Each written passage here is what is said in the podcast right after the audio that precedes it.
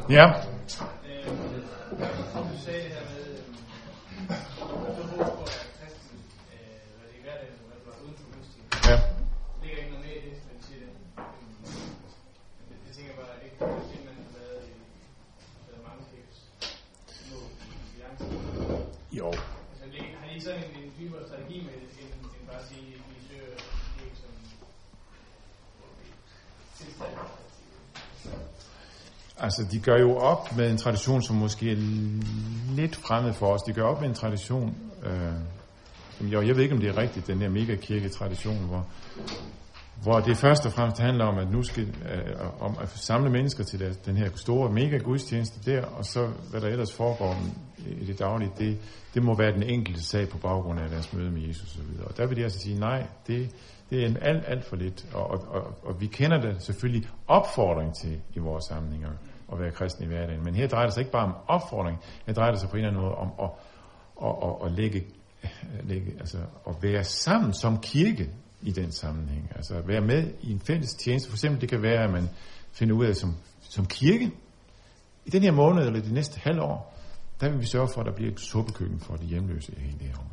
Og så er det vores gudstjeneste. Og så er det, vi laver om søndagen, okay, hvis det bliver lavet, så er det fint. Men det er ikke noget, vi skal gøre alt for meget væsen af. Øh, og det handler i den sammenhæng ikke så meget om, at jeg skal påfyldes og møde Gud. Det handler på en eller anden måde om, at vi skal være sammen med henblik på at gøre det, som er Guds riges gerning her, nemlig at sørge for de hjemløse.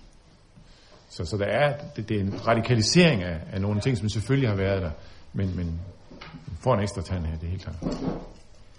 Ja, så. Men ligger der ikke også i det, som Gipske Bolger skriver, så ved jeg så ikke, om det er fra kristens det er deres opfattelse, men en total fravær af at missionere for kirken, men missionere for troen, og siger, jamen, kirken, det fællesskab, hvor jeg kommer i, jeg vil bare gerne være kristen sammen med dig. Nej, nej, du skal ikke komme med mig ind i kirken, jeg vil bare gerne være kristen sammen med dig, der hvor vi vil mødes. Mm. Altså, hvor, hvor tidligere så vil man altid have den bagtanke, og du ender med at komme med mig i kirken. Mm. Mm. Men det ved jeg ikke, om det er... Om det hele Vi kommer jo til at nærme os nogle af de ting, der vi skal se på hele deres missionsforståelse på baggrund af Guds rigs tankegang og sådan nogle ting der, hvor, altså, hvor kirken spiller en, træder i baggrunden i forhold til noget, der er større, nemlig Gud og hans rige.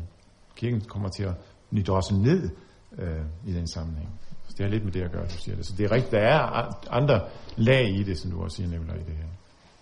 Ja. Ja, flere? Godt, så går vi videre. Og går så ind på det spørgsmål, som, som, øh, som har optaget rigtig mange i forhold til The Emerging Church, som vel for alvor har, har, har, har påkaldt sig kritik, nemlig i forhold til det postmoderne. Det her, øh, spørgsmålene melder sig, og hvad er det her for noget, og hvordan kan man det for alvor have meldt sig hos nogen i hvert fald. Og netop fordi det fylder så meget i debatten om Emerging Church, kan det virke lidt mærkeligt, at jeg ikke bruger mere plads på det, end jeg gør her. Jeg burde jo have brugt en aften på det. Hvorfor har jeg gjort det? Den meget hurtige forklaring, det er, at det gør Gibson Bolger faktisk heller ikke. De bruger overraskende lidt plads på at fortælle, hvad det postmoderne er, og hvorfor vi bliver nødt til at forholde sig så meget til det, og hvordan det skal præge os i alle dele. Det er så overraskende, når man kommer det billede af Emerging Church, at her er det det postmoderne, der simpelthen sætter dagsordenen. Hvor lidt de gør ud af at beskrive det postmoderne i den her bog. Der er et kapitel fra starten af, og det hedder også A Brief Look at Culture. Fra 15 til 26. 12 sider, 11-12 sider, ud af de 238 sider, som er selve teksten for, og så de 100 sider ekstra, som der er interviews. Det er ikke meget en bog om Emerging Church, skulle man mene. Det synes jeg er overraskende og tankevækkende. Øh, det kunne i hvert fald for mig se ud som om, at det her ikke er hjerteblod for forfatterne. Det er ikke her, deres aktier for, for alvor ligger. Som sagt er det her, kritikken er sat ind, og den har vi for eksempel et meget godt eksempel på hos Carson i hans bog, Becoming Conversant with the Emerging Church. Carsten, som er en af de ledende teologer og forkyndere inden for evangelikal sammenhæng, både fagteolog, rigtig en stor en af slagsen, og arbejder meget med det nye Paulus-perspektiv, går ind i det på en meget savkyndig måde, og samtidig altså også forkynder.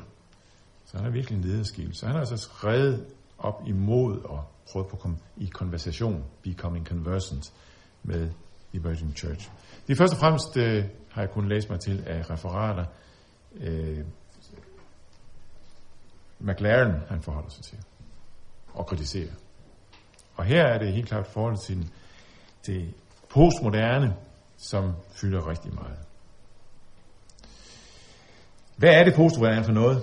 Ja, jeg ved godt, at de fleste af jer ved en hel masse om det, men for dem, der ikke har det, kunne I lige bruge et lille lynkursus eller et genopfriskningskursus for nogen, hvad der ligger i det postmoderne. For man kan hurtigt bruge det som sådan et, og det fornemmer jeg også samtidig, at det bliver brugt her som et ret hurtigt og billigt ord, som man egentlig bare bruger som en mulighed for at komme og sige, at vi er rigtig med på noget, ikke også? Men hvad ligger der i det? For at kunne sige lidt om det, så bliver man altså lige nødt til at sige noget lidt om det moderne. Jeg skal prøve at være med at gøre det for langt. Hvad det moderne er for noget. For det postmoderne, det er jo noget, der står i relation til moderne. Det er noget, der kommer efter det moderne. Sådan bogstaveligt oversat, ikke også? Og som også står i et modsætningsforhold, det vil sige rigtig skarpt modsætningsforhold til det moderne. Hvad er det moderne for noget, som man gør op med? Det moderne, det er hele den tænkemåde, som har kendetegnet europæisk og vestlig tankegang.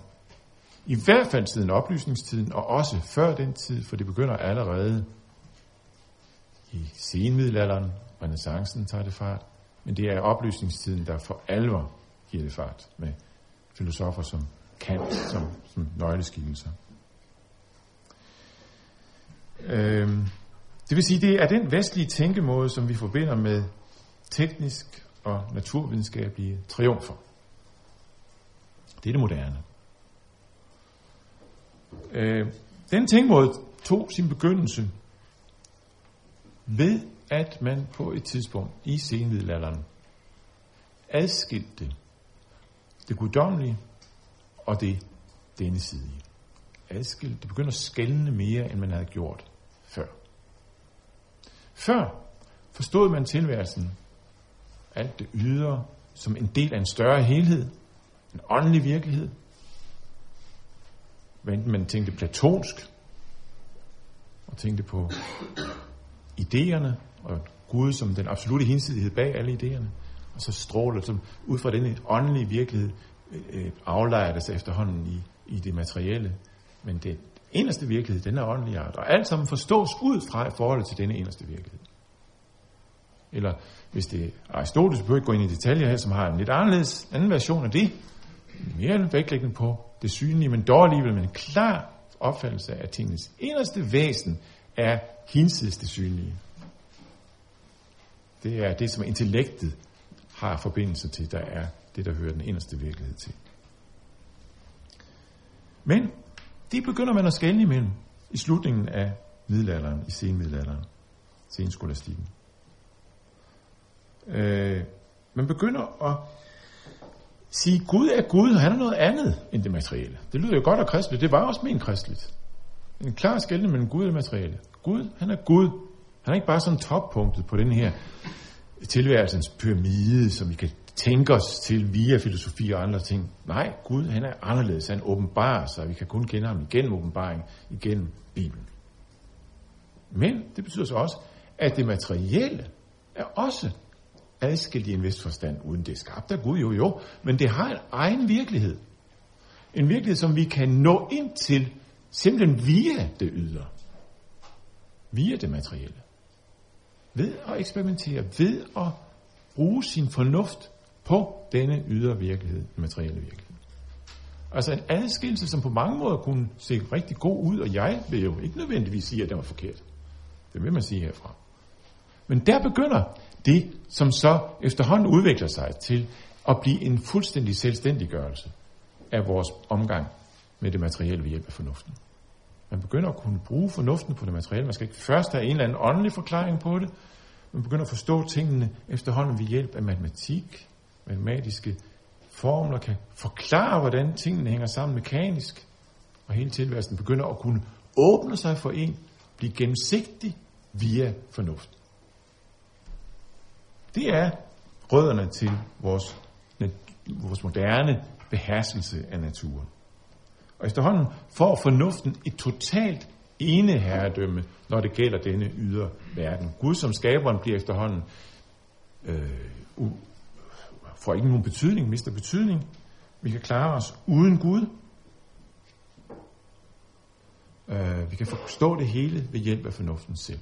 Og det er virkeligheden når ind til på den måde.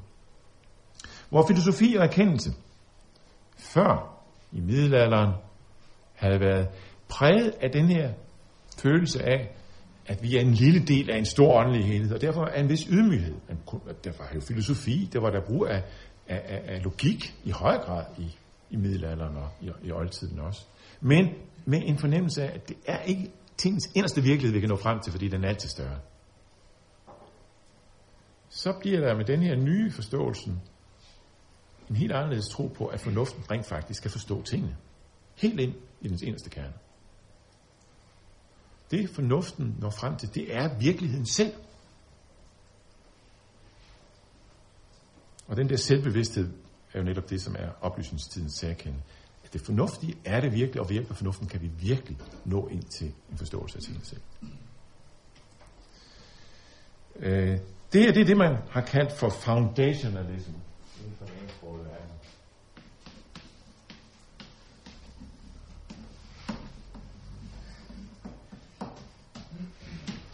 Man bygger sin erkendelse på et stensikkert fundament, nemlig fornuften og øh, eksperimenter. Og det er den erkendelse, der kommer ud af det, den er, den er, den er stensikker. Vi kan ikke stadigvæk forstå det hele, men vi kan komme til det. Muligheden er der. Stor tro på fornuftens muligheder. Det synes jo at være blevet bekræftet ved de tekniske landevinger, som, som alt det her medførte. Ikke også? Man er virkelig blevet opmuntret ved resultaterne for det her. Men samtidig så betyder det, at det, der har med tro at gøre, det ligger uden for det videnskabelige område. Det har noget med menneskers følelser at gøre. Det er noget, der dybest set hører privatlivet til. Og den slags kan man i hvert fald ikke bygge samfund op på. I samfundet må fornuften herske. Det er ikke bare privat, det er ikke bare en enkelt sag, det er den, den øh, universelle virkelighed, vi har med at gøre via fornuften. Så det moderne, det er samtidig øh, fremvæksten af det sekulære samfund. Det moderne er lige med det sekulære. Det betyder, at Gud er sådan set holdt uden for virkeligheden. Han er der måske nok for nogen. Gudstroen er der, men det er en privat sag. Den åndelige en sag. Det har ikke noget med den ydre virkelighed at gøre. I den ydre virkelighed er det det sekulære alene, der gælder. Det var fornuften og videnskaben, der havde eneherredømme, når det drejer sig om sin om virkeligheden. Den havde adgang til den ene sandhed og virkelighed, og teologien, hvis den overhovedet skulle kunne gøre noget som helst inden for det videnskabelige område, så må den rette sig ind efter det her, formuleres i lyset af det her. Revidere sine erkendelser på baggrund af det her, og forsøge så stadigvæk at få plads til Gud på de her nye præmisser. Og den teologi, jeg her snakker om, det er så liberal teologi. Det er præcis det, der er dens, øh, dens sag og dens anlæggende. Den ønsker at redde kristendom. Vi opfatter liberal teologien som den, der ønsker at ødelægge kristendom.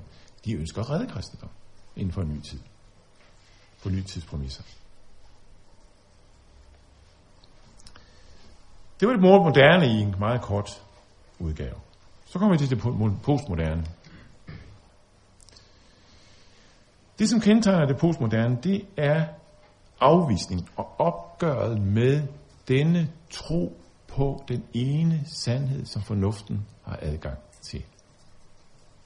Opgøret med troen på, at vi fornuften, vi ved hjælp af fornuften, har adgang til den ene sandhed.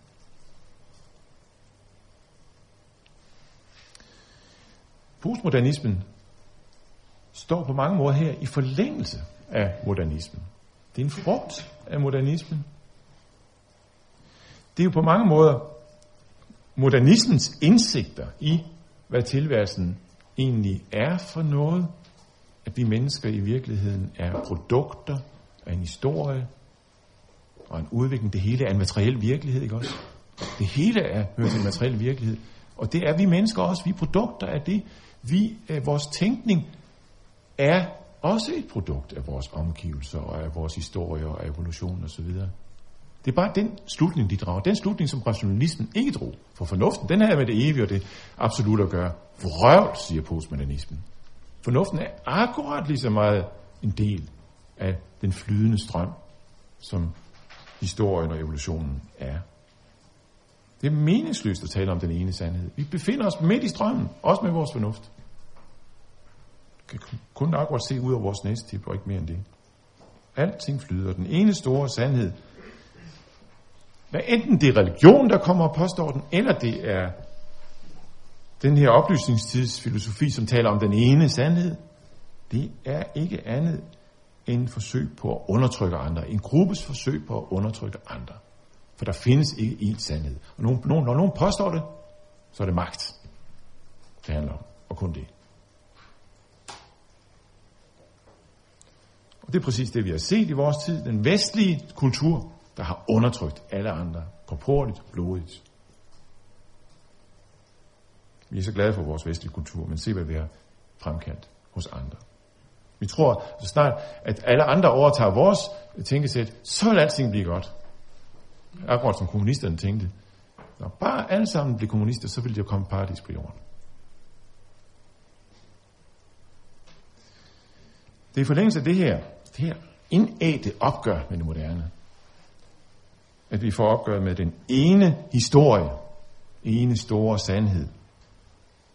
Væk med alt snak om det. Ideologierne, ud med dem. De har mistet deres magt. Der findes ingen objektiv sandhed. For eksempel heller ikke i litteraturen. Der er ikke nogen forfatterhensigt eller mening fra forfatterens side. Den kan vi ikke nå ind til. Det eneste, det handler om, det er, hvad sandhed jeg finder i mødet med den givende tekst. Som en sandhed for, for mig, som jo ikke er bedre end en sandhed, som andre kan finde. Og derfor må vi være præget af stor tolerance. Ingen har sandheden. Vi må hjælpes til at søge sandheden og finde sandheden for os selv. Det er det, der ligger i så betegnelsen post-foundation. Post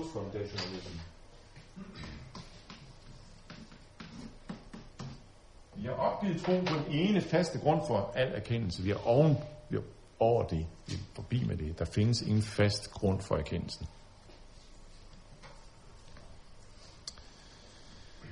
På mange måder så er postmodernismen jo en, står den jo i forlængelse af modernismen. Man kalder den også ofte for en senmodernisme.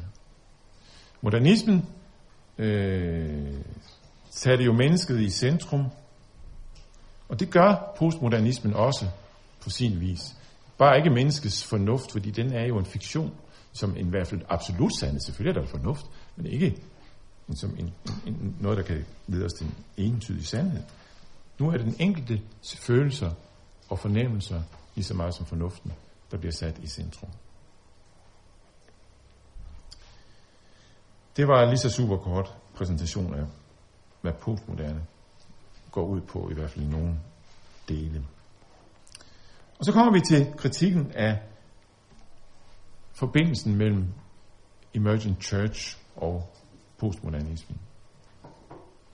Hvordan kan Emergent Church koble sig op på sådan noget som det her? Er der nogen, der spørger? Ikke mindst det Carson han gør, som jeg lige præsenterede før. Det her, det betyder jo en relativisme. Og er ikke det fuldstændig umuligt for kristendom med sådan en radikal relativisme? En ting er, og det vil man godt indrømme, også en mand som Carson, at man øh, kan se en sandhed i opgøret med modernismens ene store sandhed, den store tro på fornuften. Men sandheden, som den ene virkelighed, den kan vi da ikke bare give køb på. Der er, findes der en sandhed, og det er da vores anlæggende at fastholde det. Kristendommen repræsenterer jo ikke religiøse følelser bare, sådan i al ubestemmelighed. Kristendommen har jo sin basis i, at Gud har talt, og han har handlet. Og at han til og med har talt på en måde om et indhold, som adskiller sig fra alle andre guder, og at han kræver, at vi holder os til ham og det, han har sagt, i modsætning til alle andre guder. Han er noget bestemt, som i den grad hører til kristendommens væsen. Gud er lige præcis denne Gud. Han har taget lige præcis dette ord. Og vi kan så nemt gå fejl her, og lade os lede vildt til andre guder, men I skal holde os til dette ord, denne sandhed. Og kristendommen har ydermere i sin basis i, at han er trådt ind i denne verden ved at blive menneske Jesus. Jesus. Han har også der trådt frem som noget ganske bestemt, med nogle ganske bestemte ord og en ganske bestemt gerning, som ikke bare kan tolkes i alle mulige retninger, men som jo handler om det fortabte menneskes forløsning og frelse ved tro og tilhørsforhold til ham. Det er noget af en mundfuld at sluge for både det moderne og det postmoderne menneske. Og går i den grad op imod det. Hvordan kan man blive gøre sig til et med det postmoderne menneske her? Det postmoderne menneske, som opfatter mennesket som sit eget livs centrum, når Gud kommer og siger, at han er centrum for alting. Hvis Emergent Church gør sig til et med denne tankegang, kommer Emergent Church så ikke til at minde om liberal teologien. Bare på en anden foretegn. Nu er det ikke modernismen, vi skal prøve på at gøre os til et med, og prøve på at få kristendommen, men nu er det postmodernismen, vi gør det. Men hvad er egentlig forskellen? Hvad er egentlig forskellen? Ja, der er en forskel i den kulturelle baggrund, i afvisningen af den store historie, men der er den grundlæggende samme betoning af, at det kan ikke forstås, uden at vi, det bliver en forståelse for os, inden for vores horisont.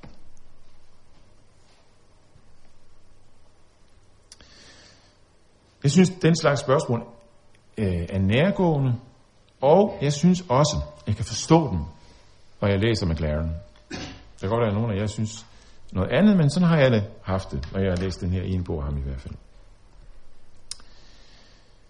Uh, ikke bare det, at han konkret selv er så positiv, som han er over for liberal teologien i forskellige afskygninger. Altså, det kan være en over, på det overfladiske plan. Det kan da også godt være, at vi har noget at lære af liberal teologien. Det kunne jo være. Det vil jeg slet ikke afvise. Men, men det er ikke bare det. Det er også fordi, han er så negativ, og direkte, sådan opfatter jeg fjendtligt indstillet over for hævdelsen af kristendommens basis i et givet og bestemt ord. Bestemt tro, bestemt indhold. Hans yndlingsaversion, tror jeg, er en selvbevidst protestantisme, der bliver ved med at pukke på sandheden og på, at det er os, der har den. Han hader det. Og jeg kan godt forstå, at han bliver irriteret over en visse udgaver, og jeg kan godt forestille mig, at han kommer fra en rigtig radikal udgave af den der slags der. Han kommer fra brødre, øh, Plymouth Brethren, og meget stærkt kalvinistisk, og meget stærkt sådan, pff, hele skal ud i pap og i kasser og så videre. Øh, så jeg kan godt forstå, hvis han kan blive øh, godt og grundigt irriteret og sur på dem, men det skjuler han så heller ikke. Men kunne han så ikke bare på en eller anden måde signalere, midt i al denne reaktion imod det der, at der dog findes en sandhed. Det synes jeg ikke, han gør ret meget for at vise, at han mener. Jeg er helt med på, at han har en bestemt tro. At han ikke er liberal teolog i den klassiske forstand. Øh, jeg har da et eksempel på det. Meget tidligt i hans fremstilling her i øh, uh, A Generous Orthodoxy, så kommer han med noget, der ligner en trosbekendelse. I am a Christian because I have confidence in Jesus Christ in all his dimensions. Those I know and those I don't. I trust Jesus. I think Jesus is right because I believe God was in Jesus in an unprecedented way. Så man kan godt gå lidt tættere på, hvad han så mener med det. Men altså, Jesus spiller en fuldstændig klar nøglerolle som udgangspunktet for alt, hvad han tænker at, at gøre. Så der er, noget, der er en stopklods for ham. Der er også en autoritet, en myndighed i Jesus for ham. Øh, og den spiller helt klart en grundlæggende rolle for ham. Men det kan hindre ham åbenbart ikke i at kunne tage det lidt let med, hvem Jesus egentlig er. Jeg fik et eksempel serveret her ved frokostbordet en dag af Jacob Legar, som havde hørt det sted fra. Der er en, der siger, at han har vist læst det her. En siger til McLaren, jeg kan ikke fatte, hvorfor Jesus absolut skulle dø. Og så svarer læreren, det kunne Jesus heller ikke. Og så er det det. Okay. Han kunne ikke fatte, hvorfor han skulle dø. Nå, nu skal jeg ikke kaste på smus efter den, fordi der er nogen af jer, der holder meget af ham, det ved jeg. Jeg gør det knap så meget. Jeg bliver så æde sur en gang imellem, og så samtidig synes jeg, det er da evident, det er da helt rigtigt, det er godt skrevet, han er en god forfatter, også, men hvorfor kan han ikke argumentere lidt mere for sine ting, og være lidt mere fast i sværen fyr? Ja. Der fornemmer jeg en klar forskel mellem McLaren og Gibson Bolger. Det var en redning for mig at få læst Gibson Bolger. Jeg skal måske ikke overbetone den alt for meget, har jeg skrevet her, fordi man skal passe på. McLaren er virkelig en meget central skikkelse, men det er samtidig mangfoldig en vifte. Jeg fornemmer en forskel mellem de to bøger og de to måder at gøre tingene på. Forskellen viser sig blandt andet i, øh, som jeg allerede har sagt, den meget begrænsede præsentation af moderniteten, som han har. Det er ikke noget hjerteanlæggende, virker det for ham. Tolker jeg det lidt som. Godt ved at overfortolke det. Det, der fylder noget, når Gibbs og Bolger skal beskrive Emerging Church, det er ikke så meget det postmoderne. Det er et udgangspunkt, en ramme et eller andet sted.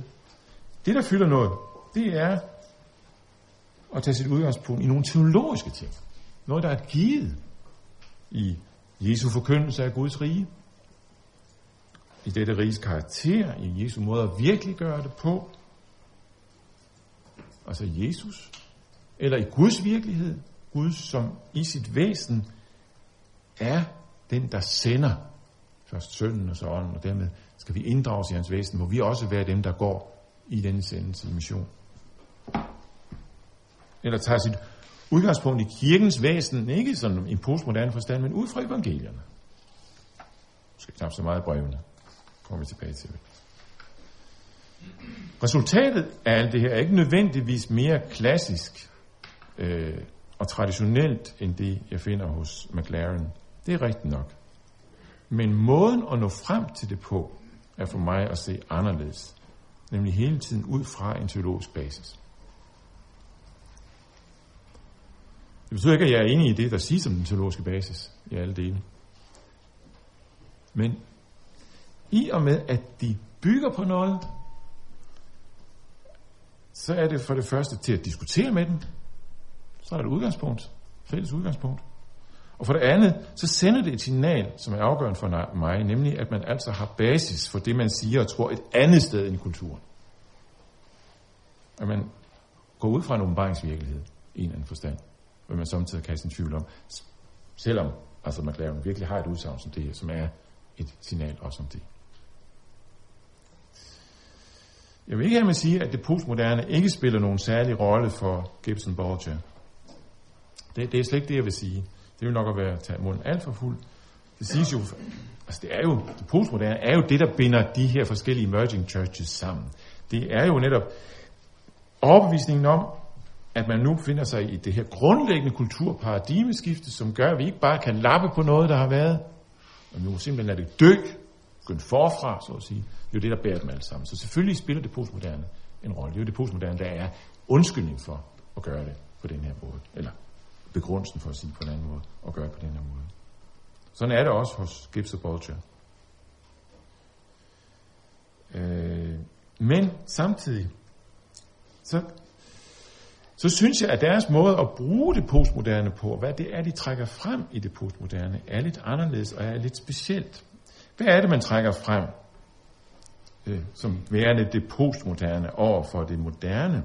Ja, det er for eksempel øh, dette, at megakirkerne er alt for moderne i og med, at de ligner storm, hvad hedder det, øh, øh, hvad hedder det, indkøbsmarkeder, kæmpestore indkøbsmarkeders måde at indrette sig på. Det handler om at få flest mulige inden, inden for dørene. Man skal gøre det effektivt. Man skal sørge for, at alle sammen har det godt i den time, de er der, så videre. Det, der samler dem, det er den oplevelse af at modtage noget, at være, at være konsumenter. Det er denne moderne udgave af kirke, som megakirken er, og som man kan opnå, fordi man er postmoderne. Det er en speciel måde at bruge det postmoderne på. Eller noget andet, som man gør op med, det er det, at det hele er uden skønhed, det hele er effektivt, det hele er praktisk osv., uden nogen fornemmelse af guddommelig nærvær i også ydre materielle ting.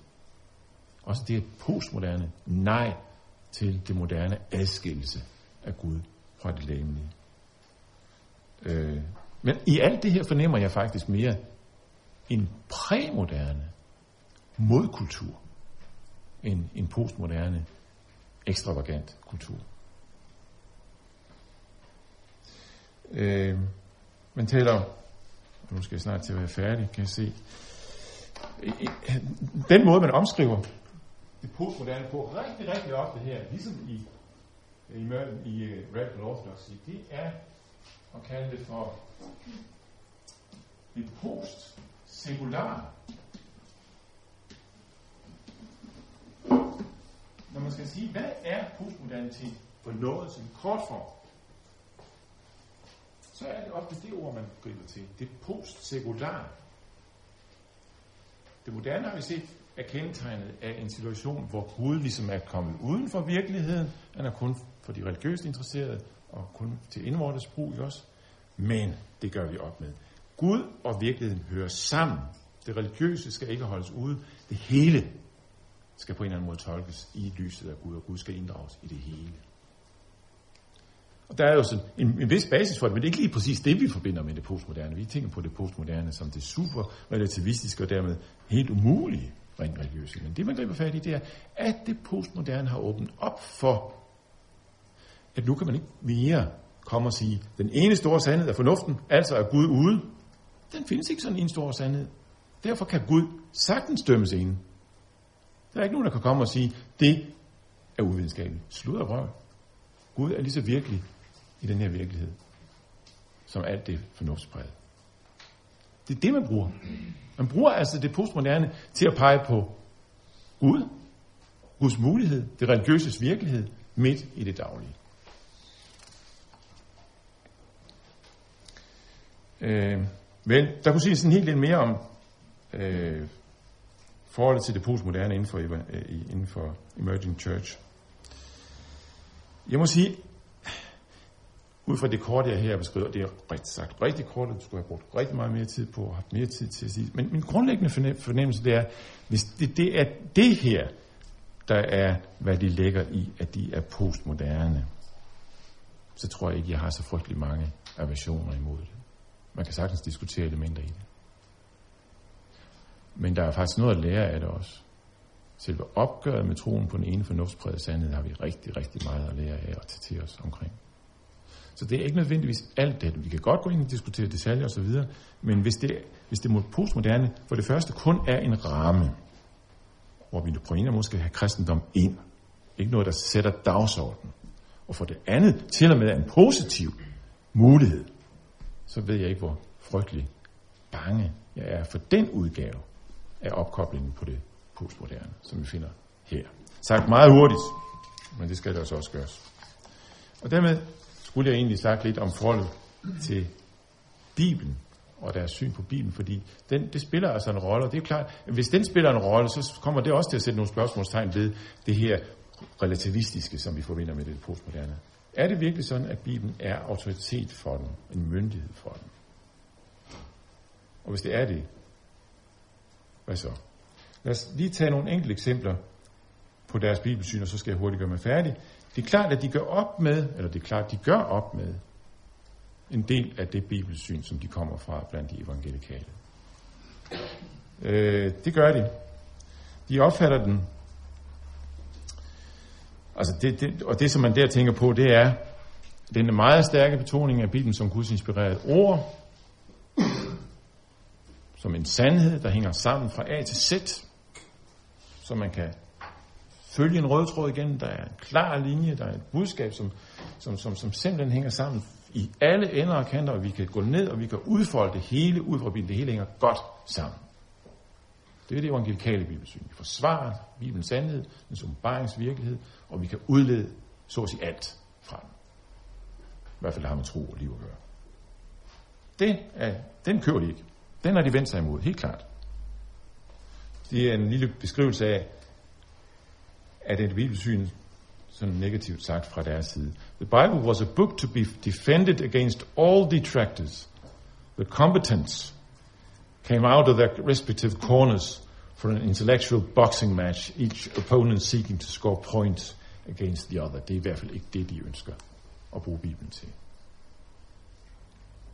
Det her det er en typisk moderne måde at forstå og bruge Bibelen på, siger man så. Sådan er det, vi tænker, fordi vi er moderne. Det vil sige, at vi skal have et fast fundament, fuldstændig urokkeligt fundament, og vi skal udlede, og vi skal kunne deducere. Vi har kontrol over det her. Godt om med Bibelen som fundament. Men at man lægger afstand til det her, betyder ikke, siger man så, får man så til, det betyder ikke, at man er blevet liberal i sit bibelsyn, at man har et rationalistisk liberal tilgang til Bibelen. Den er lige så moderne, og den tager man lige så meget afstand til.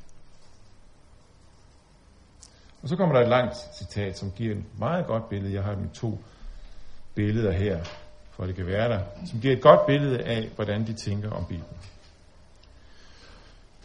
For them, det vil sige imellem churchfolkene, the Bible presents a fascinating collection of stories that together make up the big story that stretches from before creation to beyond the end of time. God communicates with humanity. Det siger de dog også. God communicates with humanity. Not primarily through the form of propositions, udsagn, øh, påstande, øh, klare udsagn, klare bud og så videre. Meddelelser. Not through the form of propositions, but through a story illustrated by parables, riddles, altså gåder, sayings, and folk songs. It is a story that is still unfolding and in which we have a part at this point of time. The Bible is an invitation to share in the excitement, commitment, and risk of a journey of a lifetime rather than a book providing answers and a safe place. It is not a jigsaw, as a puslespil, but a painting that has exquisite, fantastic, with only detail and rich colors in some areas, yet sketchy, skitseagtig in others.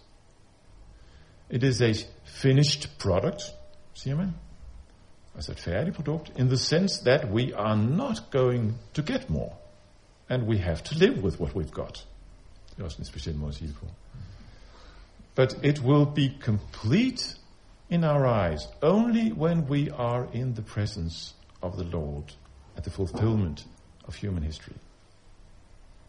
We are not at liberty, og det er her til sidst, we are not at liberty to treat it as a paint by numbers canvas or to paint over what has been given either because we do not like it or because we insist on details being included out of our own imagination, imagining or under the claim of new revelations. Altså ikke noget med, at vi kan bare lave om på det, vi kan male over det. Den er der, som den er der, men den er en samling af meget forskellige artede historier og meddelelser, gåder, og det hele som en stor verden. Sådan er, har Hæklund faktisk omtalt Bibelen. Som en verden, vi lever i, og lader os påvirke af og fylde af, og som vi lever med i livet. Der er mange rigtige pointer i det her. Det er der faktisk. Jeg er helt klar over, at det kan måske, jeg ved det ikke, give problemer med at kunne fastholde, at der dog er nogen, et direkte ord fra Gud. Altså man kan risikere, at Bibelen bare bliver sådan et, en verden, hvor vi kan føle os ind i, og det kan påvirke vores følelse, men ikke et ord, der holder os fast. Og sådan galt. Rigtig galt. Men grundlæggende synes jeg faktisk, med mit bibelsyn, at det her er et udmærket fremstilling af Bibelen. Og det siger i hvert fald en ting om, at man har et bibelsyn, og at Bibelen har en fundamental rolle for den. Man kan diskutere detaljerne i det, det er helt klart, og vi kommer rigtig meget til at diskutere, hvad der kommer ud af det. Men det betyder, at vi kan forholde os til det der og diskutere det. Øh, der har et kristen anlæggende i det her, og det er så det anlæggende, vi skal se på nu her de kommende gange, ved hjælp af de overskrifter, vi har set. Nogle af grundanlæggende for dem. Ja, det var det, jeg havde til, til den her aften. Og er der nogen, der skal gå, så går de nu, og ellers så tager vi gerne op til en halv time nu bagefter, hvis der er nogen, der vil snakke om det her. Er nogen der spørgsmål? Ja. Er det, øh, hvad man kalder narrativ bibelsyn? Ja, det, ja, det kan man roligt sige. Der er i hvert fald en væsentlig del af narrativitet i det. Og ja, det tror jeg for deres vedkommende det helt. Jeg vil nok ikke betone helt så meget, som de gør det, men, men, men for dem er det helt klart det narrativ, der spiller stor rolle. Ja, Jacob. Ligesom mange kommentarer. Jeg synes, jeg er lidt utrøst på den måde, du stiller det der postmilitaristiske op på. Altså, det, jeg har læst nærmest kun de samme bøger som dig. Og jeg synes, at jeg får lidt andet billede af det, end du gør. Okay, Så fremkom med det der foundationalism op over for øh, post-foundationalism, og siger, at foundationalism det er liberal teologi. Øh, men de vil også sige, at foundationalism er både liberal teologi og øh, øh, konservative protestanter. Øh, Mm. lige sådan en bibelsyn, de der to kompetente, de forestiller sig, Mm. øh, det er jo faktisk liberal teologi på den ene side, og øh, Fint nok, det, det, det, det, det, den kører jeg gerne. Ja. Det med postmodernismen, du det det er noget, de, de bruger i deres ærne på en måde. Øh, eller sådan opfatter jeg det slet ikke. Altså postmodernismen er ændret udgangspunktet. Altså, det er fordi, vi lever i en postmoderne verden, at alle de her nye spørgsmål kommer frem. Det er ikke noget, vi tager, man tager og bruger i en eller anden, anden, Mm. i en anden ærne. Og lige igen, postmodernismen, det beskriver det lidt som om, det bare er fransk filosofi. Altså det er nærmest kun den del af postmodernismen, du beskæftiget, øh, hvor det hele ender i relativisme, og nemlig anti-foundationalism, Mm. at der ikke er nogen objektiv sandhed. Mm. I den meget blødere form, der kan man sige, at postmodernisme og post-foundationalism, det er øh, ikke afvisning af, at der findes en objektiv sandhed, men afvisning af vores tilgangsmiddel til den objektive sandhed. At vi, der er ingen af os, der har direkte tilgang til den objektive sandhed. Vi er alle sammen begrænset i vores erkendelse. Og postmodernisme er jo også meget anden filosofi. Det er også kultur, det er også øh, globalisme og pluralisme. Ja. Det sidste kører jeg ikke. Øh, jeg tror, at den, altså, jeg tror, at den øh, udgave af postmodernismen, som, øh, som siger, at det ikke, vi går ikke op med sandheden, vi, går bare, vi siger bare, at sandheden øh, er svært at nå til, og vi har det ikke sådan givet på forhånd, men altså, det, den, er, den type øh, postmodernisme, tror jeg på mange måder er kristen. Øh, hvis du tager postmodernismen i sin både kulturelle og filosofiske ringkultur som dens fortsættelse i forhold til modernismen, så betoner den altså relativismen meget, meget stærkere end som så. Det er en, øh, altså, jeg, jeg har en følelse af, at det, som du så siger, den kulturelle del af det, på mange måder er en lidt løsagtig og lø, øh, ikke radikalt gennemtænkt. Øh, altså, er, det, er, det, er, det, er det bare et kulturfænomen? Er det virkelig et opgør med modernismen? Er det virkelig noget, der står i den her øh, forlængelse af modernismens erkendelse af menneskets totale indvævethed i sin, øh, sin egen historie og sin for, forgængers historie. Nå, det skal vi ikke diskutere, men der, der, øh, der opfatter jeg altså tingene lidt mere entydigt. Ikke nødvendigvis bare ud fra de franske, men også ud fra alle mulige andre øh, typer filosofer. Men at du kan have ret i, at øh, det foundationalisme også i høj grad kan knyttes til meget af det, som vi har set i kristendommens dragt i deres brug af, af Bibelen, og med den enorme øh, vægtning, at Bibelen må være fuldstændig ugennemhuldelig og forståelig og forklarlig som vores fundament. Og uden det, så falder det hele sammen. Det har mange træk til fælles med den filosofiske foundationalisme. Det er jeg enig med dig.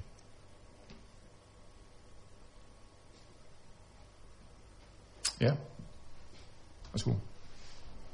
De sidste to uh, slides her, de, uh, altså på en eller anden måde, så, så minder de udsagn mig om for, for mange år siden, hvor en af mine gode bekendte, der er Hedebergspræst, uh, der har vi måske ikke den sidste sætning med. Nej. Men, uh, men ellers, ellers så, uh, man kan sige, det der, det der lige sådan får mig til at føle mig usikker i den situation, det er jo, at hvis vi afviser, at der er noget propositional, Ja. har vi, har vi så med det samme, eller står der også forfatteren der for det synspunkt, at der er sådan set ikke noget sandhed. Altså det er en subjektiv ting, vi selv finder ud af oplevelsen af at læse det her, eller måske endda læse Oceanus. Nej. Det tror jeg ikke. Altså, sådan, sådan vil han slet ikke se det, det øh, uden at jeg har læst mig nok ind på det til at kunne sige det. Men sådan vil selv heller ikke McLaren, som jeg ellers så godt kan være irriteret på. Han har også en fremstilling af bibelsyn, som ligger så meget tæt op af det her. Og sådan siger han det nok heller ikke, sådan som jeg husker det i hvert fald. Altså, det, det er... For det første, så vil jeg tro, at de mener, der er også propositions inden for hele den her ramme. Men de vil nok først og fremmest minde os om, at for at vi kan få fat i Bibelen, så må vi have helheden med og læse ordene, ikke nødvendigvis altid som ligefrem udsagn, men som en del af et stort mønster, hvor nogle ord øh, mere skal aftegne mennesket i dets råb til Gud. Det er jo en evident ting. Der er jo mange af salmerne, som ikke vil sige, Gud siger sådan, hvorfor har du forladt mig, og sådan nogle ting der. Gud lader et menneske sige sådan, og rummer derved det inden for sit ord. Men det er jo ikke Guds ord i lige frem forstand. Jo, det er det heldigvis, men det rummer altså en flerhed i sig. Og det er den her flerhed, som jeg synes, det her gør opmærksom på, og som jo så tvinger os til altid at tage det enkelte ord inden for en helhed. Vi må have lov til at holde os til de enkelte ord, det er rigtigt. Men når vi virkelig skal have fat i, hvad meningen er med det, så må vi se det i sin helhed med Kristus som centrum. Og der kan det her godt være øh, en god hjælp til det. McLaren siger faktisk i sin øh, udgave af Bibelsyns fremstilling, at på det her punkt, der har de, han har ikke så meget godt at sige om lutheraner, men på det her punkt, der har lutheranerne faktisk fattet noget. Han kommer fra en, en reformeret baggrund, som ikke har så vældig stærk en betoning af, at Kristus skal stå i centrum for vores forståelse af Bibelen. Der er det hele så at sige ord, der står på samme linje med hensyn til betydning og autoritet. Og det gælder ikke mindre end Plymouth baggrund. Og der kommer han så og oplever, at vi lutheranere kan godt have et stærkt bibelsyn, men vi har altid en stærk betoning af, at, at Kristus er kernen og stjernen. Det, det relativerer ikke de andre ord, men det hjælper os til at forstå deres sammenhæng og hvad de vil. Og jeg tror lige så meget, det er det her. For dem er det lidt nyt, fordi de kommer fra den her baggrund, som ikke har så meget syn for det her. Men, øh, men de lærer så åbenbart af det også. Niels, havde du en finger op, eller hvad var det? Jamen, det var bare lige det der med, at du snakker om ret tidligt i forløbet, at, at de betoner meget det denne side, livet her nu, og ikke så meget, at det, det er en afgørelse for, for evigheden, og ja. man tro på Jesus eller ej. Ja. Øhm, kan hvorfor gør de det, hvis de alligevel har sådan en, en tillid til, til Bibelen, og ikke mindst en tillid til Jesus, at, at, at han er en god mand, og øh, som McLaren, han er åbenbart citeret for. Øh, så hvor, hvor, hvorfor kan det det ud? Altså, det kommer vi meget til næste gang. Det har noget med, altså jeg kan ganske kort sige, det har noget med, øh, at de er overbevist om, at det er sådan, Jesus mente det. Ud fra blandt andet N.T. Wright. Vi mener, de er overbevist om, at, at, at for, når Jesus taler om Guds rige, så taler han bestemt ikke først og fremmest om, hvad der skal ske med os, når vi dør. Og vi skal fordele det rige. Men han taler om noget, der skal virkelig gøres her nu og med den horisont, at det også noget med evigheden at gøre. De fornægter ikke evigheden. Nej, det gør de ikke. Ingen, og bestemt ikke. Så det var godt, du så spurgte om det. Men, øh, men de vil bare sige, at det, det er slet ikke det, det første og fremmest handler om. Ja. Det, det, det, det vil også faktisk sige, at som jeg opfatter, så er det også lige så meget et opgør med, der hvor de ser, øh, at evangelikal og også herhjemme konservative højrefløjsteologi er i lommen på modernisme og foundationalism. Altså det er et system, vi har bygget op. Altså det kristne forståelse, vi har bygget op, det er sådan et system, vi har brug for at få det hele i kasser. Vi har meget trukket meget oven i vores hoveder. Det er et tankemæssigt system. Det passer meget godt med modernismens tankegang. Øh, det vil vi gerne gøre op med. Øh, kristne forståelse skal være mere levende. Det skal ikke kun være noget, der foregår i hovedet, det skal også noget, der foregår i sanserne, med hjertet og med følelserne.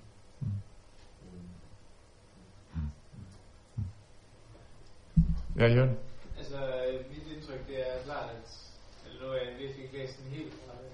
Øhm, men altså, at, at det, at det, er, det gør op med den der med, at man kun, eller fordi vi, vi, det vil det være vores der tanke til modernistisk kristendom, at, at man kun beskæftiger sig med det evige. Det handler om at få sådan røven i hende, som han udtrykker det. Altså, øhm, at det er kun det, det handler om. Øh, hvor, det, hvor det vil sige, det handler også om livet nu, mm. og det handler, altså det er også det der, med at være medmenneskelig, øhm, uden med den bagtanke, at folk kan blive kristne Mm. af det, Mm. men være god, god for godhedens skyld, eller sådan for indsæt på en eller anden måde. Mm. Og det synes jeg, der er meget sundt i, egentlig. Øhm, Yep. Jamen, der er mange gode øh, påmindelser i. Nu, du siger det måske lige lidt blødere, end de gør, eller også har jeg bare læst nogle, der er lidt mere provokerende. Øh, øh, så de gør meget, altså de, de er egentlig ret så barske og spotske i deres taler om det her med, at folk øh, skal høre evangeliet for at blive frelst. Sådan i evig forstand.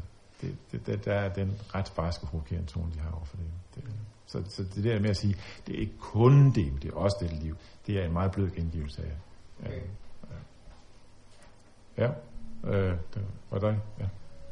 Der, der synes jeg måske nogle gange, at øh, forfatterne, de, de, hvad kalder man det, man, man sætter en stråmand om, og så argumenterer man mod ham. Fordi, altså, jeg synes, at det er mange år siden, jeg har mødt den, som jeg også er helt enig i, forkerte opfattelse, at det kun drejer sig om det Ja. på den anden Ja. side.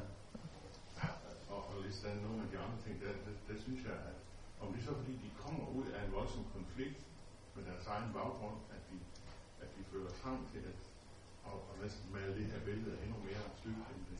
Mm. Det ved jeg ikke rigtigt. Jeg opfatter det lidt som strom, stråmands argument. Og det kan man jo ikke, det kan vi ikke rigtig forholde, forholde til. Vi kender ikke den kultur, de kommer fra derovre helt, men man kan, man kan godt sidde med den følelse af, det er rigtigt. Preben? Men så ser vi det ud som, som om, de gør opgør med her, alt det, der med at gøre, blive frelser. Mm. Det ser som om, de er ude, altså de, vil, de, vil, de ser som om, de har rundt vores moderne billede, har, Mm. mm. har, har gjort det med frelse til lille ting, til en, Mm. mm. en, til, meget mindre, gjorde til. Øh, og, og der kan det den der frygt, som jeg også har da jeg mødte første gang, tænkte, men de gør op med hele, og der er ikke nogen evighed, og alt muligt andet, også? Øhm, og det er, det er også meget skilt blandt også, men, men ture lige at høre, høre ordene, og så, og så lade dem mærke, og se, okay, der, der er faktisk også, jeg tror, det er også det med evighed, også? Men det er jo det, som evighed, den kommer tæt på os. Det er det, det handler om. Det handler om at gå op i evighed i sig selv. Mm. Øhm, om det er hurtigt sådan lige slået personligt, er den følelse af, okay, de går op med alt det, jeg er, og sådan ting, og har stået for altid, og sådan ting. Men ja, det er også, ja, det giver noget nyt, nyt til os på en Mm. Mm. Mm. Det er enig med. De vil afskrække, afskrække en person. Mm.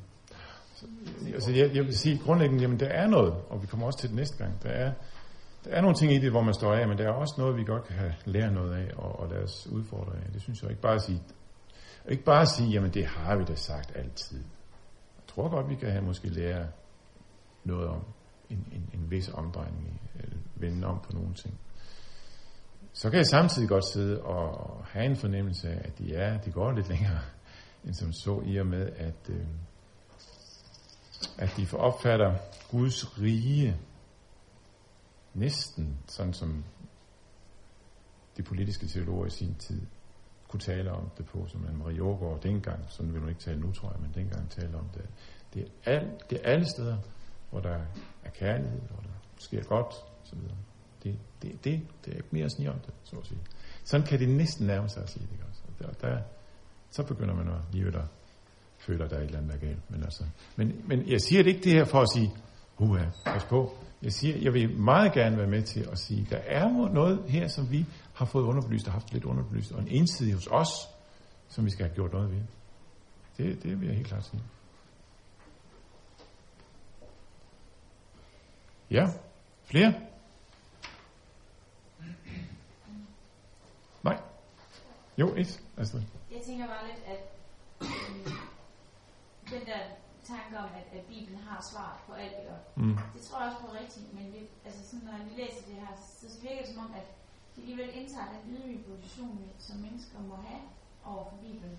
Det gør, at vi kommer og siger, at den har svar på alt, men altså vi hører svarene, når man både ser globalt, men også bare i Danmark, så hører vi godt nok svarene rigtig, rigtig forskelligt.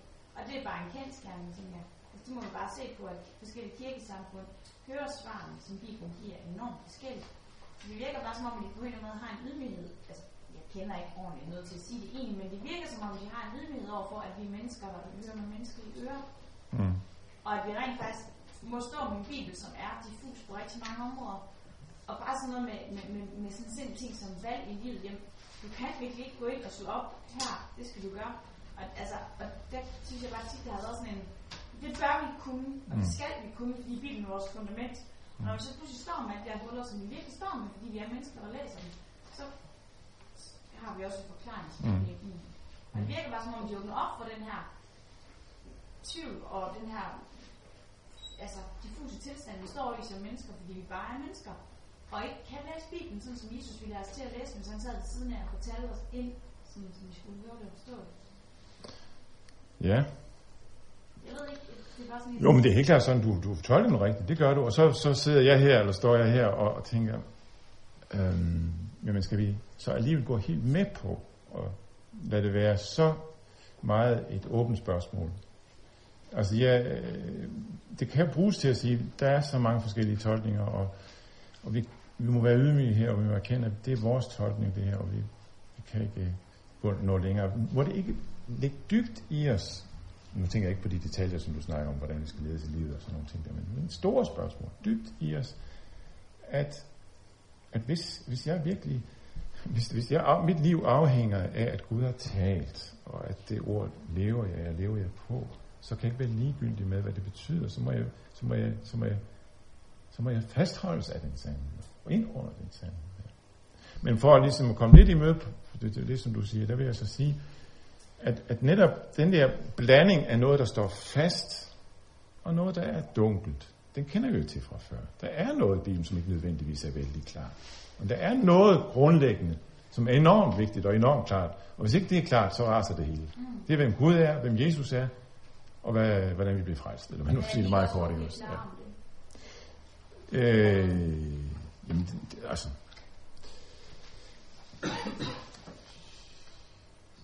Jo, det tror jeg, men de betoner rigtig meget det, som du siger, at vi er meget forskellige, vi kan ikke rigtig komme. Så det, det gør de rigtigt. Sådan at man savner det der. Er der dog ikke alligevel noget, som bliver nødt til at stå fast? Det kan man godt stå. Ja, det er radikalt, når man lærer siger det, som du citerer, det citat, du fik i dag, der står. Ja. Og det er det, man møder faktisk i, jeg har kun læst de her to danske også. Og det der, altså han, han, han har jo sådan et, jeg tror det er nummer to på, der har han sådan en, en oversigtsgennemgang, meget, meget kedelig faktisk, af Jesu døds betydning også. Og, øh, og det, er, det er efter min bedste begreb et miskmask, og, og, og du man bliver ikke helt klar over, hvad McLaren tænker, så bortset fra, at der hvor han lægger hele hjertet og hjerteblodet, når han skal øh, give udtryk for, hvad Jesu død betyder, det er jo et meget moderne sted, tænker jeg. Jeg ved ikke, dem, der har en kommentar eller har læst det. Og sådan. Jeg tænker bare, hvad kælder der lukker det. Han, øh, han, han lukker jo af for, næsten lukker af for en klassisk forståelse af Jesu død. Han lukker ikke af for, at han lukker næsten af for det. Så oplever jeg. Og det, der står tilbage, det bliver noget i retning af, at han lider, han, han holder ud til det sidste, og viser, hvad kærligheden er på den måde. Og sådan noget. Ja, ja. Jo, jo, så der er knaster. Ja, der. ja Simon. Øh, jeg skal lige at jeg har ikke læst så meget om det her. men, øh, Jeg vil læse på American Nej. Så, øh, Organic Church. Ja. øh, Og jeg er lidt tvivl om, om han er en del af det her, men øh, det jeg vil spørge om, det er, at øh, øh, om, hvis du tit på, at det hele er meget flad struktur Ja. i det her, Mm. kan man så godt bare gå ind på én person, som McLaren, og se ham helt på? Altså, er der, er der ikke flere? Altså, Det skulle, være, det skulle være noget af det, som er fælles for dem alle sammen. Den flade struktur, ikke også? Hvis det er det, du spørger Ja, til. men jeg tænker Ja. på, at hvis, når jeg nu kritiserer McLaren så meget, Ja. øh, altså, kan det ikke være andre? Øh, for eksempel, er jeg ved at læse ham her, Neil Cole. Jo, jo, altså det mener jeg også helt klart. Jeg synes, den her bog giver et, et, et anderledes billede. Et billede, som har aspekter i sig, som jeg synes, synes, vi skal lære noget af. Midt i de spørgsmål, vi stiller. Og det vil jeg gerne have, at det bliver stående her bagefter. At, at, at jeg ser en forskel mellem ham, det, det her, de her to, og McLaren. Jeg fornemmer, at de måske også har en skjult agenda, nemlig, nu vil vi også være med til at sætte dagsordenen for Emerging Church er for noget. Ja. tænkte. Altså, kan man, kan man sådan sige, det her er den er så flad? Det- Nej, det er rigtig svært. det Og det er sikkert også svært for dem, og derfor gør de altså den, den, laver de den fremgangsmåde, og beskrive, hvad der rent faktisk forekommer inden for det her, og prøve på at tage nogle grundkendetegn ud fra det. Så det er helt klart, McLaren er ikke Emerging Church. Det her er det heller ikke, men det her kommer nok tættere på. at give et billede af. Fordi den bog, jeg læse, den synes jeg er fantastisk. Ja, Preben. Det er lige en kommentar til det med, når man kræver en forståelse af Jesu ved. Altså jeg har ikke selv læst det, men, men jeg har hørt Scott McKnight på øh, kritisere ham lige på det punkt, og jeg fornemmer, og har læst flere steder også, at, at det kan være farligt at gå lige på det punkt i forhold til Møntøs, tror jeg, og så tage ham på det. Fordi øh, altså, han kan det for os noget i stilen visende. Øh, altså han sætter meget skarpt på det. Øh, ja. Og ser ham på det område faldt alt for relativistisk.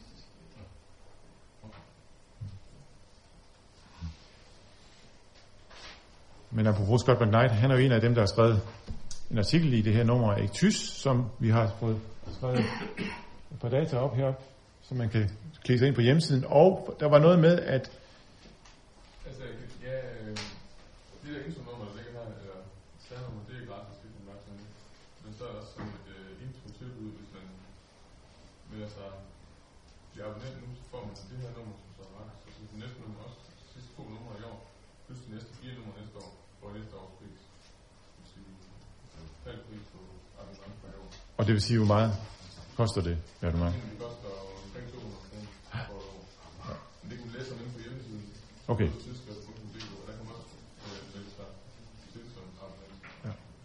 Do it. Vi skal have det blad ud. Ja. Ja, måske det er nok for i dag. Ja, det gør vi. Næste gang, næste mandag. Hvad? Ja.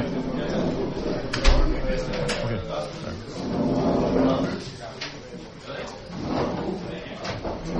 jeg synes altså, øh, er simpelthen rigtig god. Og du sagde bagefter, at der er nogle steder i som bare må være klar.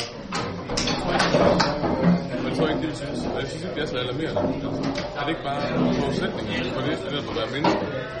Altså, det er det ikke det, vi har lidt lært af postmodernismen? At vi læser de alle sammen vores egen historie med, når vi møder en tekst. Øh, vi kan aldrig nogensinde nå frem til tekstens mening. Vi kan aldrig frem til forfatterens mening. Vi kan aldrig nå frem til Guds mening, måske, med den tekst. Vi må hele tiden være på vej til hele tiden prøve at forstå det. Men hvis det nu er sådan, at, at men liv hænger på det her ord, det er det ord, jeg fylder mit liv på, og så inden jeg kommer med fuldstændig modsat tolkning af det ord, så kan jeg ikke bare sige, okay, så det er det. Du bliver anfægtet. Du kan ikke afvise ham og sige, du kan ikke, du er nødt til at blive anfægtet af ham også, fordi du... Ja, det må jeg. Det er helt rigtigt. Det er helt enig med dig. Det må jeg. På den måde kan jeg ikke sige, jeg har sandheden. Det er helt klart. Så når jeg møder en anden tolkning, så må jeg forholde mig til den og blive anfægtet af det. Men jeg kan ikke bare sige, den er lige så god som min. Hvis det virkelig bygger på det. Nej, men den er lige så, lige så, din er lige så usikker som den. Altså, så det jo med. Du bygger ikke på et fast fundament. Altså, Den er, det er helt et fast fundament men i på den der. Den der. Det er helt med på. Men og det er det, tror jeg, du skal forstå deres opgør med. Altså, at de opgør på den måde. At, at ja, netop den der holdning, synes, man kan møde hos Jo, men det er muligt, men der er også... Den er Guds ord, og den ja. kan man forstå altså, lige frem. Og hvis man gør det, så kan man være sikker på, at man har indsigt i den universelle sandhed, som må gælde for alle mennesker på alle tidspunkter. Ja. Jo. Og, jamen, og som, som jeg også siger i forhold til mange af de spørgsmål, der er her, jamen, der er elementer i det, som vi skal lære af, men der er også en, en, en, en, øh, en brød i det, eller en, en, en, en ekstra markering hos mange af dem, som, som, hvor jeg simpelthen siger, at det, det er og det, det samme gælder også det omkring bilen. Det, det, det, der ligger i hvert fald hos McLaren igen en tendens til ligesom at lade den blive der, ikke også? Du har din mening, jeg har min mening. Jeg er nok ikke helt så... Altså, ja, der er nogle ting, jeg læser, som man glæder mig til, og det er ikke det, jeg mener. Men jeg er slet ikke, jeg er slet ikke på samme vrede over for det. Jeg, jeg har meget mere sådan, nej, hvor er det fedt, og hvor er det lige det her, jeg har brændt efter. Det er lige, altså, det jeg har mange Ja, der er vi forskellige, simpelthen. Det, det mener jeg simpelthen. Men der har jeg det. Hvad siger du, der? Hvad er spotten? Jeg synes, her finder jeg ligesom på en eller anden måde, jeg har været splittet mellem, synes, det er utilfredsstillende at være læse teologi og, og møde en teologisk holdning her på min fakultet, men også på teologi. Mm. Og der, jeg kunne ikke gå hele pakken nogen steder. Mm. Altså her føler jeg, at der er en anden midt imellem. Altså jeg kan fastholde en anden klassisk Ja. og slags kristen forståelse. Der er en Gud, og der er en, jeg kan forholde mig til, og han er aktivt til stede i verden. Men jeg behøver ikke at være så kritisk over for alt øh, bibelkritikken. Altså, jeg kan, læse, jeg, kan, jeg kan godt gå med til, at der er ting i Bibelen, jeg ikke forstår, og det har jeg kommet indtil nu, og jeg behøver ikke have den der sikkerhed, som jeg har måske ja efter for lang tid, men det kan sagtens gøre at leve som ja, Lidt finere. efterfølger Jesus, Ja, ja, ja. ja. uden nødvendigvis at Ja. have den der Ja. sikkerhed og ja, selvsikkerhed virkeligheden. Men det kan godt være, at du læser om rigtigt, end jeg gør. Jeg kan ikke, jeg kan ikke øh, skrive ud af mit eget sind, ikke også? Det kan jeg ikke. Du er næsten nødt til at læse nogle af de der Postman Business bøger. Leroy Scholz især. Altså, Ja, ja. Fordi netop, netop, altså, det er netop ikke altså, relativisme. Det er netop ikke antifundamentalisme. Jeg gør meget op med, at det er ikke de franske øh, Det gør Leroy Scholz øh, meget ud filosofer, som altså, vi efterfølger. Det, det, det forsøger at finde en syntese mellem fundamentalisme og antifundamentalisme. Ja. Det er det postfundamentalisme går ud på. Ja. Altså at finde en anden grund for erkendelse, og måske tale om erkendelse med en helt andre metaforer. Altså den, hvor jeg tænker på det, den måde du bare sådan formulerer dig på, det er meget med udgangspunkt i erkendelse som en bygning. Der er fundament, der er en basis, der er nogle argumenter, som underminerer andre ting, og altså hele den måde at tale om erkendelse på som en bygning, vil vi gøre op med, og i stedet for at tale om erkendelse som net, altså hvor man, der er ikke noget ubetydeligt fundament, altså, det vil jeg være enig med de græske postmoderne filosofer i. Der er ikke noget ubetydeligt fundament. Alting kan betydeligt. Alle nettene kan i princippet tages af, selvom det jo sættes fast et andet sted. Det er ikke sådan en bygning, hvor der er et eller andet fundament, hvor vi altså, ikke kan sætte spørgsmål sammen. Vi ikke kan fjerne uden at hele resten sammen. Mm. Altså, og det er en måde at prøve at fastholde, at der er, det er muligt at tale om erkendelse, øh, og det er muligt at tale om sandhed, øh, også objektiv sandhed, men uden man nødvendigvis skal øh, købe farmlæsningslisten og bygningsmetaforer. Og, ja, står hvad? Jeg tror, det er lidt uklar, det jeg siger. Nej, nej, Jeg forstår Nej, nej. Nej, men øh, jeg har da også... Jamen, jamen nej, godt. Forstår godt. Og jeg kan ikke... Jamen, så det kan jeg, det der kan jeg ikke noget særligt på. Det, øh, det gør jeg ikke. Men, men hvorfor reagerer jeg så, når... Det er et net, sandheden er et net. Den har, der er mange elementer i den. Det er, noget har det med erkendelse at gøre, noget er med, med, med er, erfaring at gøre. Og, og, og ting, det, det, det er det helt med på. Tradition, vokset op i. Ja, selvfølgelig har det det, men, men, men på en eller anden måde samler det sig i en overbevisning. Ja, altså, der er noget, der hedder overbevisning. Og det ligger jo vel i meget dybt, i og med, at vi tror på et, en Gud, som, altså, som, relaterer til os direkte. Det, det giver noget, der, der, vil, der, der har noget fasthed over sig. en eller anden. Og, og det er så, hvordan den overbevisning så skal relatere til standpunkter, som på det samme fundament, ja, den samme, inden for det samme netværk, kommer til fuldstændig modsatte standpunkter. Der er det, jeg siger, der er det, jeg siger ikke, at det lukker jeg ørerne for. Det kan jeg, det, relater, det, det, det, det, det, det kan jeg slet ikke forholde mig til. Nej, det siger jeg ikke. Jeg, må virkelig, jeg, må, jeg kan måske lære noget af det. Jeg kan måske føle det. Jeg kan måske fordybe sig i en, en sandhed. Men, men bare at sige, jeg mener det her, du mener det der, og det er lige fedt. Det kan jeg ikke få til sammen. Det tror jeg heller ikke, der er nogen overhovedet i Møding Høstbevægelsen, vil sige. Ingen gang Brian McLaren. Ah, han har en tendens til at sige, super, hvad er det med det? Men ja, men han er også polemiker. Altså, jeg, synes, det, jeg tror, sådan som jeg læser ham, så er det meget fordi, han, han virkelig vækker op med den der fokus på lærer. Altså, hele en diskussion om, om lærermæssige spørgsmål. Altså, ikke fordi lærer er lige meget, men ud over det. Altså, det er ikke det, som, det skal være levet liv, det skal være... Ja, ja, ja. Og det vil jeg også have inkluderet. Jeg tror bestemt, at meget af vores menneskelige sandhedserkendelse har med det liv at gøre. Det er helt sikkert. Så, jamen, altså, jeg fastholder, at der er, der er masser af ting at tænke på og lære. Det er helt sikkert.